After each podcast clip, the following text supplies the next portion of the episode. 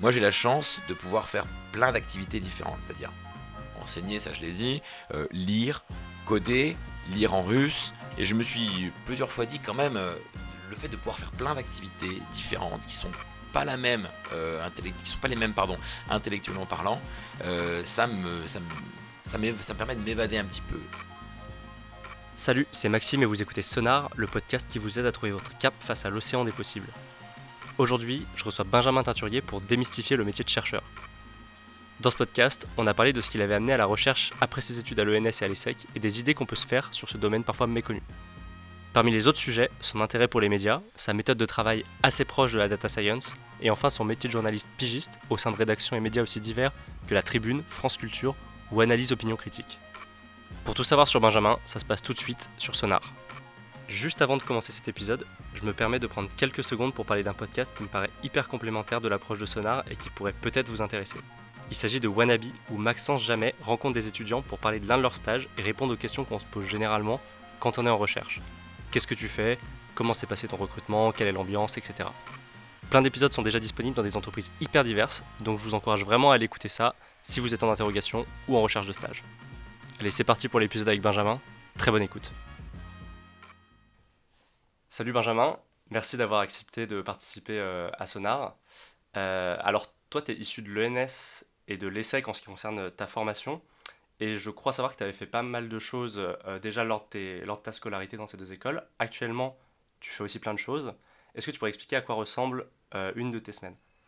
Bonjour Maxime, merci beaucoup pour, l'invitation. Je suis très content de, collaborer à ton, à, ton projet. Alors, bon, tout le monde a l'habitude de dire qu'il n'y a pas de semaine type, etc. etc. je ne vais pas commencer à, faire le malin en disant que moi c'est encore plus vrai, mais peut-être c'est encore, c'est encore plus vrai. Quand, quand tu fais plein d'activités à droite à gauche et quand tu as en tant que chercheur, puisque c'est ce que c'est ce que je suis, hein, je suis doctorant, ce qui me donne une, qualification de chercheur. Euh, en, tant que chercheur, comme tu n'as pas d'obligation à aller à un endroit, à faire ci, à faire ça, euh, et ben, et que tu es très très maître de ton emploi du temps, tu peux euh, faire un peu ce que tu veux et gérer tes horaires. Globalement, une semaine, ça se partage entre 10-15% de temps euh, alloué n'importe quand sur la semaine hein, de préparation de cours, puisque je donne des cours, j'enseigne des cours, et c'est important euh, d'avoir la double casquette euh, enseignant-chercheur, peut-être qu'on y reviendra après pour des raisons institutionnelles, pour des raisons académiques, 10-15% euh, de préparation de cours, 50% de euh, travail sur la, sur la thèse en tant que telle, donc de lecture, de programmation, puisque moi il y a un volet quantitatif important euh, dans ma thèse, donc de programmation sur R, sur Python, etc. On va dire 20% de d'entretien, discussions avec d'autres chercheurs, de rencontres dans des événements publics, des séminaires, etc. Et euh, le temps restant euh, à réfléchir à, d'autres projets, à donc soit écrire des articles, soit euh, pister un petit peu, puisque moi aussi j'ai une activité de journaliste donc, des sujets, proposer des sujets à des rédactions, etc. Voilà à peu près comment ça se configure, avec donc une moitié du temps sur le cœur de métier, on va dire, la recherche recherche, euh, écriture et euh, relation aux médias. Toi, c'était quoi les voies qui s'offraient à toi quand tu as, quitté, euh, quand tu as terminé tes études, ta double formation ENS et SEC Donc, il y avait une contrainte très forte qui était de travailler pour l'État. Puisque j'ai fait donc mes quatre années à l'ENS où j'ai été payé en tant que normalien. Et pour ne pas avoir à rembourser la somme que j'avais touchée en rémunération, je devais, pendant 6 années restantes, ce qui fait un total de 10 années, qu'on appelle l'engagement décennal, quand tu signes euh, le contrat au début de ta scolarité à l'ENS, euh, il me restait donc 6 années où je devais travailler pour l'État. Et c'était euh, compatible avec le fait de faire un doctorat d'être embauché par un laboratoire et une université, même Sciences Po, qui a un statut pas particulier, c'est pas un statut public au même titre que Paris 1, Paris 2, Paris 3, etc. Donc ça, c'était déjà au point de vue de l'institutionnel, de l'armature, de, ce que j'allais devoir, euh, euh, de là où je devais aller, c'était quand même une contrainte très forte. Et j'avais une spécialisation média euh, à l'ESSEC, sachant que la chaire média de l'ESSEC, elle est plus tournée stratégie que contenu. On voit très bien au début de l'année qui est plutôt stratégique, qui est plutôt contenu, au regard des stages que les différentes personnes ont fait, et puis de, leurs préoccupations, de ce qu'ils font, de ceux qui, pratiquent un instrument de musique, etc. Moi j'étais plutôt contenu et plutôt presse. Il y en a qui sont plutôt musique, etc. et donc j'avais fait un stage dans la plutôt stratégie dans les, dans, les médias, dans, un jeune média qui s'appelle AOC, ça veut dire Analyse d'opinion critique, qui émane euh, de deux personnes de France Culture et d'une ancienne de, de, Gallimard. Euh, mais euh, voilà, je cherchais à, vraiment à concilier ces deux univers, ces deux appétences, d'abord pour la, recherche et d'un autre côté pour le monde des médias. Donc c'est pour ça que j'ai fait une thèse. J'ai choisi de commencer une thèse sur les médias. Juste pour repréciser sur l'engagement décennal, tu es obligé en sortant de rendre tes années à l'État ou c'est quelque chose que tu peux repousser à plus tard? Est-ce que c'est ça qui a fait que du coup tu t'es pas engagé dans le privé? Euh, C'est que tu es obligé en sortant de rendre alors la législation est, enfin, la législation est claire, mais les, les écoles euh, en tant que telles ne sont pas tout à fait claires euh, là-dessus. pour avoir une, une, clarification, il faut vraiment chercher l'information très loin. Moi, ce qu'on m'a dit, et c'est qu'on a droit à deux ans. Après nos quatre années d'études à l'ENS, on a droit à deux ans qualifiés de poursuite d'études, où tu peux faire un petit peu ce que tu veux. Euh, bon, évidemment, euh, je suis pas sûr que ce soit très bien vu d'aller à fond dans le privé, s'engager dans le privé tout de suite, tout de suite. Euh, et il faut le justifier si tu t'engages dans le privé, dire voilà, c'est transitoire, c'est temporaire, ça va être un terrain par exemple pour faire une thèse après, ça va être préparatoire pour ensuite euh, préparer des concours, de la fonction publique, etc. voilà, mais tu peux pas non plus à journée, comme ça, euh, à volonté. Euh, en tout cas pour l'ENS, il y a d'autres écoles euh, pour lesquelles c'est possible. En tout cas pour l'ENS, quand tu sors, il est de très bon ton de tout de suite soit de, prendre ta décision, quoi. Soit aller dans le privé et rembourser, voilà, soit aller dans le public et honorer la fin de l'engagement décennal. Ok, très clair. Toi, du coup, qu'est-ce qui t'a attiré profondément dans la recherche? On a parlé un petit peu, mais au fond, euh, quelles sont les raisons pour lesquelles tu t'es dit, euh, bon, euh, je pars pour faire mes quelques années en tant que thésard? Alors, pour être parfaitement honnête, au départ, ce qui m'a vraiment plu, c'était le, cadre, le, cadre dans lequel j'allais pouvoir évoluer, c'est-à-dire le fait de pouvoir être indépendant, de ne pas avoir de patron, de ne pas avoir de reporting à faire euh, à, échéance euh, figée, etc. Euh, plus en tant que tel que le goût de la recherche, que le goût de la connaissance, que quoi que toutes ces toutes ces choses-là, je me sentais pas forcément très à l'aise quand j'étais en master parce que j'ai fait donc un M2 recherche. Je crois que la distinction M2 recherche M2 pro a disparu maintenant, mais à l'époque ça existait toujours je me sentais pas forcément hyper à l'aise dans les séminaires, dans les colloques, les choses comme ça. Je crois qu'il y avait une ambiance très particulière entre les chercheurs. Et en fait, c'est parce que je n'avais pas trouvé de laboratoire, on va dire, ou d'institution qui, me convenait. Et là, je suis très content maintenant. Euh, donc, je fais ma thèse à Sciences Po, au Media Lab de Sciences Po, qui est dirigé par Dominique Cardon euh, et qui fête ses 10 ans euh, cette année, ce laboratoire. pas Dominique Cardon. et j'ai trouvé à Sciences Po euh, une, un environnement qui me convenait au niveau de ce qu'on permet aux étudiants, ce qu'on permet aux chercheurs, les ponts entre les chercheurs et les étudiants possibles, les projets qui sont, qui sont euh, décidés, etc. Euh, et finalement, ce confort-là, ça m'a comme quoi le, fond et la forme sont toujours en adéquation, ça m'a vraiment tout à fait mis dans une très bonne dynamique de, de chercheur. Et maintenant, les contenus en tant que tels, le fait de euh, produire de la connaissance, de me plonger dans des textes complexes, dans des données complexes, de réfléchir à aborder des problèmes sur les médias, sur... Euh, euh, moi, je travaille sur le rapport entre l'opposition, dans un, système politique, entre l'opposition et le système médiatique, en France et en Russie, pour le dire très clairement. Bon, c'est un sujet ample, même si le fait de faire une comparaison entre deux pays réduit considérablement le sujet.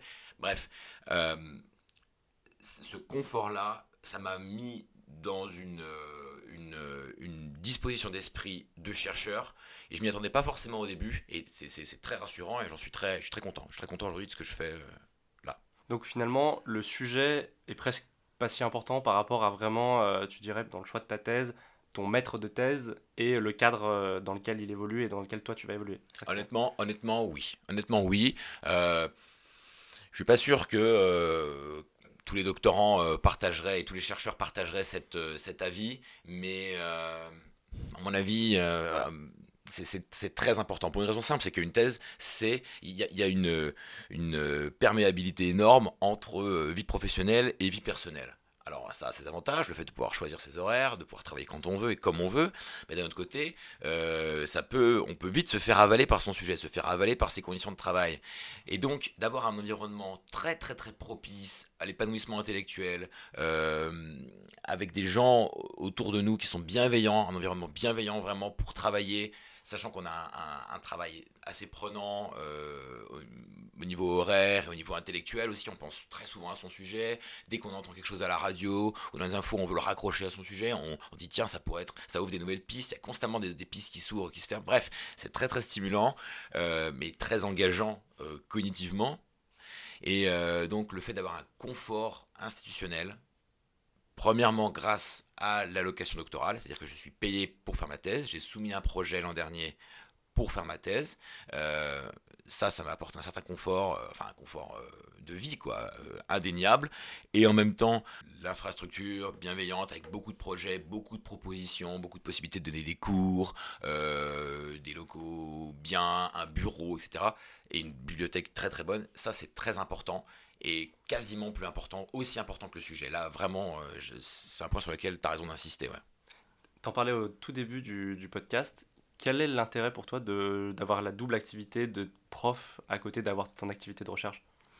Alors la première euh, réponse, c'est que ça permet de travailler euh, des, des, champs théoriques, des littératures qui vont nous servir pour notre, nos propres recherches et de les enseigner à des étudiants. Ça ça donne une, ça permet une appropriation de la connaissance, d'appropriation de, des champs théoriques que tu vas renseigner, qui n'est pas la même que simplement les lire, etc. Tu prends conscience du sujet, tu le vulgarises, tu réponds à des questions euh, d'étudiants sur ce sujet, donc tu vas forcément plus loin. Et ça, c'est très important. Et euh, le, la, connaissance, puisque le métier d'un chercheur, c'est de produire de la connaissance et pas juste de l'information, la connaissance, elle, euh, elle naît vraiment de la reformulation, de la discussion, de la, du, travail intense sur l'information, sur c'est-à-dire les, les, données que tu vas lire, les auteurs que tu vas lire, etc. Les apprendre à des étudiants, en discuter avec eux, avoir leur retour là-dessus, ça ouvre, c'est le, le, le, côté génial de, du cerveau humain, ça ouvre des pistes, ça te fait penser à des choses, euh, et ça, te fait sortir, si tu veux, du cadre euh, strict dans lequel est enfermée la connaissance quand on te la donne, c'est-à-dire le livre de Bourdieu, le livre de Castel, j'en sais rien. Euh, et voilà, cette extériorisation du, savoir, ça nourrit vachement tes propres recherches après. Et, euh, puis, euh, c'est joindre l'utile à l'agréable aussi, puisque enseigner une littérature qui, toi, et un champ théorique qui, toi, t'importe, ça te fait gagner un temps fou. Et voilà, c'est important par rapport justement à ce travail d'assimilation de la connaissance, enfin d'agrégation, de synthèse, etc. Toi, comment tu travailles exactement euh, Que ce soit pour, euh, en termes de méthodologie, comment, comment tu travailles? Est-ce que tu utilises des outils? Tu as parlé un petit peu de code euh, tout à l'heure. Est-ce que c'est tu as une approche qui est assez informatique et, et analytique dans les chiffres, etc., très quantitative? Est-ce que c'est complètement autre chose? Est-ce que tu utilises des outils même pour synthétiser tout ce que tu appréhendes autour de toi et, et ensuite, euh, ensuite travailler sur ta thèse Comment tu fais? Alors, il y, a une boîte à outils hein, du chercheur. L'outil le plus connu de tous les chercheurs, c'est euh, Zotero, qui est un outil de donc Z-O-T-E-R-O, qui permet de, euh, en gros, récupérer des, des données bibliographiques, c'est-à-dire, euh, et quand on fait une thèse, c'est très important, la bibliographie, et on a vite tendance à s'y perdre, puisqu'il y a des, des canons pour citer tel ou tel format Est-ce que quand on cite un chapitre d'article, quand on cite un ouvrage, quand on cite un article de presse, on cite pas de la même façon Bref. Et donc dans cette usine à gaz, il y a une, euh, pour s'en sortir dans cette usine à gaz, il y a un outil qui s'appelle Zotero qui a été développé, qui est très pratique pour euh, mettre en forme euh, toutes les fiches de lecture, on pourrait dire qu'on a. moi, je m'efforce de toujours prendre des notes sur ce que je lis jamais juste surligner, etc. Prendre des notes sur tout ce que je lis, et des notes de deux types des notes de simplement synthèse de ce que je lis et des notes de commentaires. c'est-à-dire de, contextualisation pour ma thèse de telle ou telle lecture. Pourquoi c'est important, pourquoi si, pourquoi ça? voilà. Sinon, donc ça c'est vraiment pour la gestion du savoir, on va dire, la gestion de la connaissance pour euh, moi-même, mon, domaine de recherche, euh, bon, moi j'utilise des, logiciels de, traitement de données tout à fait classiques, euh, R et Python, voilà, qui sont bien connus de plein plein de développeurs et de data scientists, avec le fait de maîtriser les deux. Si si il y a des auditeurs qui se demandent lequel de maîtriser, moi j'ai tendance à dire à conseiller de commencer par R parce que il est un petit peu plus simple, il est, il est orienté objet alors que Python est orienté fonction. Ceux qui connaissent le vocabulaire, ils s'y retrouveront. Euh, mais il y a des communautés de développeurs très puissantes et très très importantes dans les deux domaines. Et c'est vrai que moi, maintenant que je maîtrise les deux langages, quand j'ai un problème informatique, par exemple récupérer un, des, tonnes de pages de texte pour les analyser en text mining, ou alors faire une analyse de réseau euh, de Twitter, euh, et regarder qui a retweeté qui, etc., euh, quel est le profil militant des gens qui ont retweeté un tel, etc. il suffit d'aller sur, quand j'ai pas le code ou que j'ai du mal à le taper, il suffit d'aller sur GitHub, Stack Overflow, même Google, et soit, via, soit sur Python, soit sur R, on trouve des réponses à nos questions. Je voulais te parler justement des clichés qu'on pouvait avoir sur les, euh, les thésards. Mhm. Et euh, ce que tu viens de dire, je, pense que c'est intéressant à, cet égard-là. Est-ce que tu penses que sur la dimension euh, analytique et tech que tu mentionnes et dont tu parles là, est-ce que tu penses que c'est quelque chose de très répandu, enfin de ce que, des gens que tu connais autour de toi? Est-ce que tout le monde travaille un petit peu comme ça? À quoi ressemble le thésard un peu moyen? Est-ce que tu as l'impression d'être un peu représentatif d'une de, personne qui fait une thèse ou pas du tout Qui sont les gens qui t'entourent? Alors le thésard en, en général ou en sciences humaines bah, ceux que tu connais le mieux, c'est ceux qui sont en sciences ouais, j'imagine. Ouais, ouais, ouais. Euh, donc, moi, je suis dans un laboratoire qui développe des méthodes un peu particulières, qui commence d'être à la mode hein, euh, et d'être de plus en plus investi par, par, les, par les chercheurs, euh, qui sont des méthodes d'analyse du web, où on récupère des données en masse et où on met des, en place des outils pour les analyser, les visualiser, les modéliser, les visualiser, etc. Euh, donc moi j'avoue que euh, même s'il y a des thésards qui sont plus matheux que moi, je pense, euh, autour de moi, c'est moi qui vais le plus loin, on va dire, dans les, la, dimension tech, aussi par goût personnel, parce que c'est un... Et ceux qui programment, qui écouteront ce, podcast, je pense s'y reconnaîtront, coder, c'est une pratique disons, de, de c'est un, travail unique. Au, niveau de comment ça, ça, ça, me fait travailler l'esprit et comment ça te t'engage dans ce que tu fais, ça m'absorbe, moi. Ça m'absorbe. Et euh, ce que peut-être euh, ce que je me suis dit, c'est vrai sur ma thèse, là où je suis différent, c'est que moi j'ai la chance de pouvoir faire plein d'activités différentes. C'est-à-dire enseigner, ça je l'ai dit, euh, lire, coder, lire en russe, travailler un petit peu la langue euh, russe, puisque euh, ma maîtrise du russe n'est pas parfaite, parfaite. Voilà. Et je me suis plusieurs fois dit quand même, euh, le fait de pouvoir faire plein d'activités différentes qui sont pas la même, qui sont pas les mêmes, pardon, intellectuellement parlant, ça me, ça me, ça, me permet de m'évader un petit peu et de passer d'une forme d'activité à une autre. Alors que, euh, par exemple, quelqu'un qui fait une thèse en philo, je sais pas moi, sur euh, le concept d'aliénation chez, euh, je sais pas, dans la théorie critique, chez Habermas, peu importe, passe de son temps à lire des textes. Il y a des séminaires, des colloques, ok, moi aussi je le fais, mais passe son temps à lire des textes. Moi, je peux quand même déployer un portefeuille d'activités qui peut-être me singularise par rapport aux autres thésards, et euh, moi qui me fait du bien, qui m'aide vraiment à, bien vivre euh, la thèse. Ok. Par rapport au schéma temporel dans lequel ça s'inscrit, euh, tu en as parlé un petit peu sur l'engagement que tu as, mais c'est quoi l'horizon de temps d'une thèse? Et est-ce que, question un peu naïve, mais est-ce qu'une thèse c'est quelque chose qui se pond après qu'on ait eu la donnée euh, sur laquelle on a travaillé pendant plusieurs années Ou est-ce que c'est quelque chose qu'on construit progressivement et sur lequel on aboutit? Est-ce qu'il n'y a pas de règles euh? C'est pas du tout naïf comme question. Euh, au contraire, je pense que c'est une très bonne question, puisqu'il y a beaucoup de thésards qui ont le travers suivant. Ils vont passer trois ans pendant leur, ou trois ans et demi pendant leur contrat doctoral j'y reviendrai après, à, à euh, récupérer des données, etc., lire tous azimuts, et après, dans une espèce de euh, recouvrement encyclopédique de tout ça, là, ils vont essayer de synthétiser à mort en 300 pages euh, les milliers de pages qu'ils ont lues. Euh, moi, c'est pas trop ce qu'on m'a conseillé de faire. Ce que, mes, ce que mon directeur Dominique Cardon et ma, co-directrice Catherine Afroyo euh, m'ont conseillé de faire, c'est plutôt d'écrire progressivement, euh, de rendre des papiers, de, et c'est pour ça aussi que d'avoir une activité de journaliste liée à mon, liée à mon sujet, euh, ça me permet à des moments précis de produire du texte pas seulement des articles euh, pour des revues à comité de lecture, mais de produire du texte.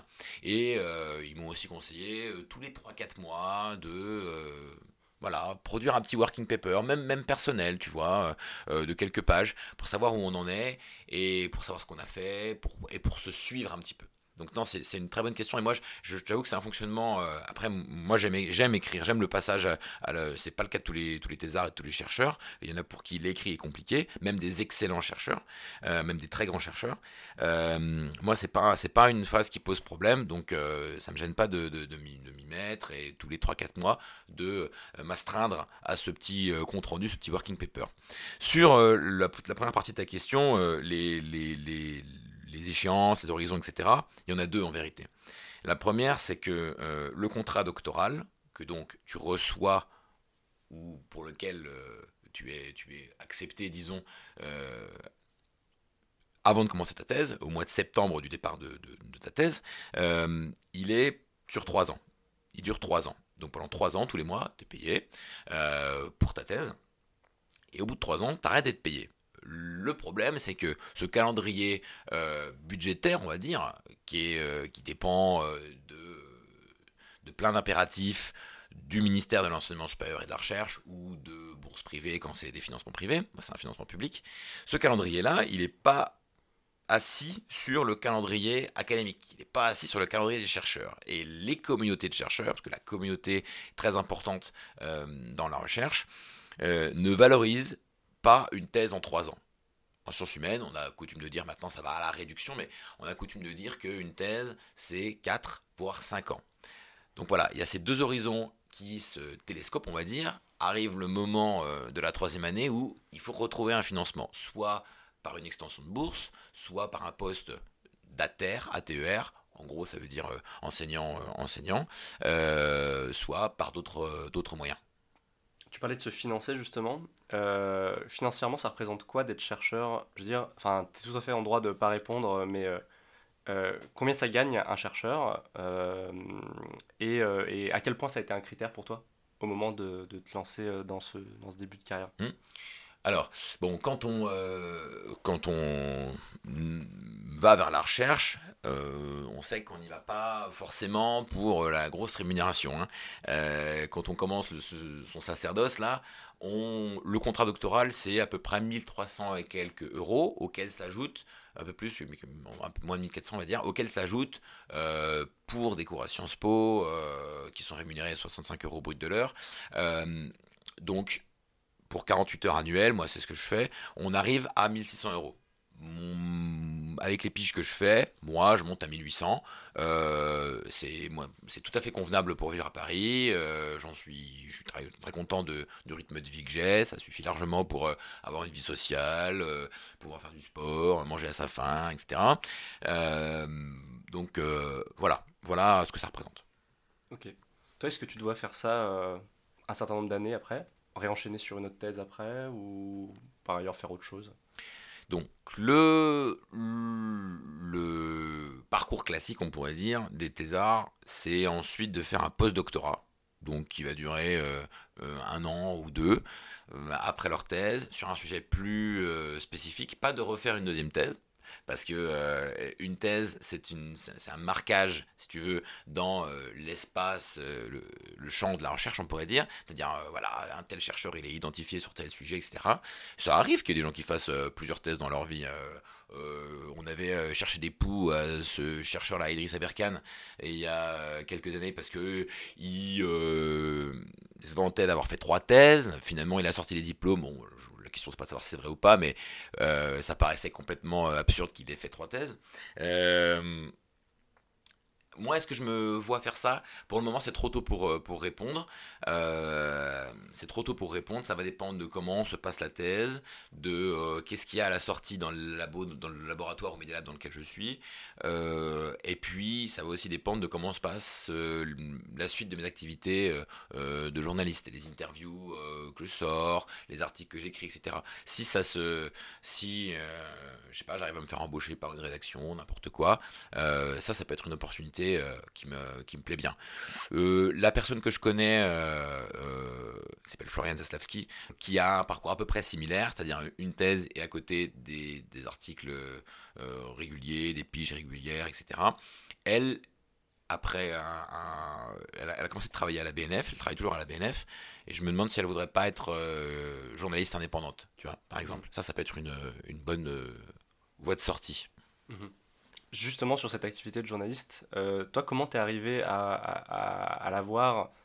C'est grâce à des gens que tu as rencontrés à un moment donné, tu as, été proactif, tu as contacté les rédactions en disant j'ai telle formation, tel sujet m'intéresse, j'ai envie d'écrire pour vous, euh, tu travailles pour combien de, rédactions à la fin? Comment ça se passe exactement pour... Est-ce que tu pourrais expliquer comment fonctionne ce milieu-là qui est peut-être un peu obscur et opaque pour hmm. les gens qui ne sont pas dedans? Ça s'est construit, euh, ça s'est construit longuement. Par exemple, euh, mon stage de troisième, je l'avais déjà fait dans une rédaction. Drôle, hein et après, mon premier stage aussi, le premier stage que j'ai fait, c'était la première année, je crois, après l'ENS, avant même de rentrer à l'ESSEC. J'avais, je m'occupais des pages culture et dans, le, dans un, journal euh, de presse euh, quotidienne euh, régionale, le bien public, qui diffuse à Dijon et en Côte d'Or notamment. et donc j'avais fait ça pendant deux mois, j'ai fait ça après pendant deux mois.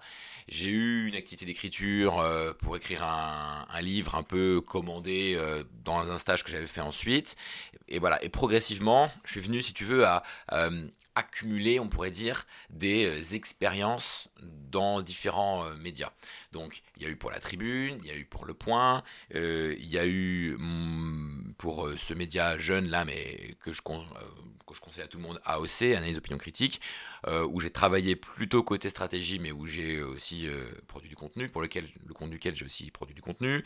il y a eu France Culture, où j'ai travaillé cet été, où j'ai fait un remplacement il n'y a, pas très longtemps, et où je continue d'être euh, joignable pour des, remplacements.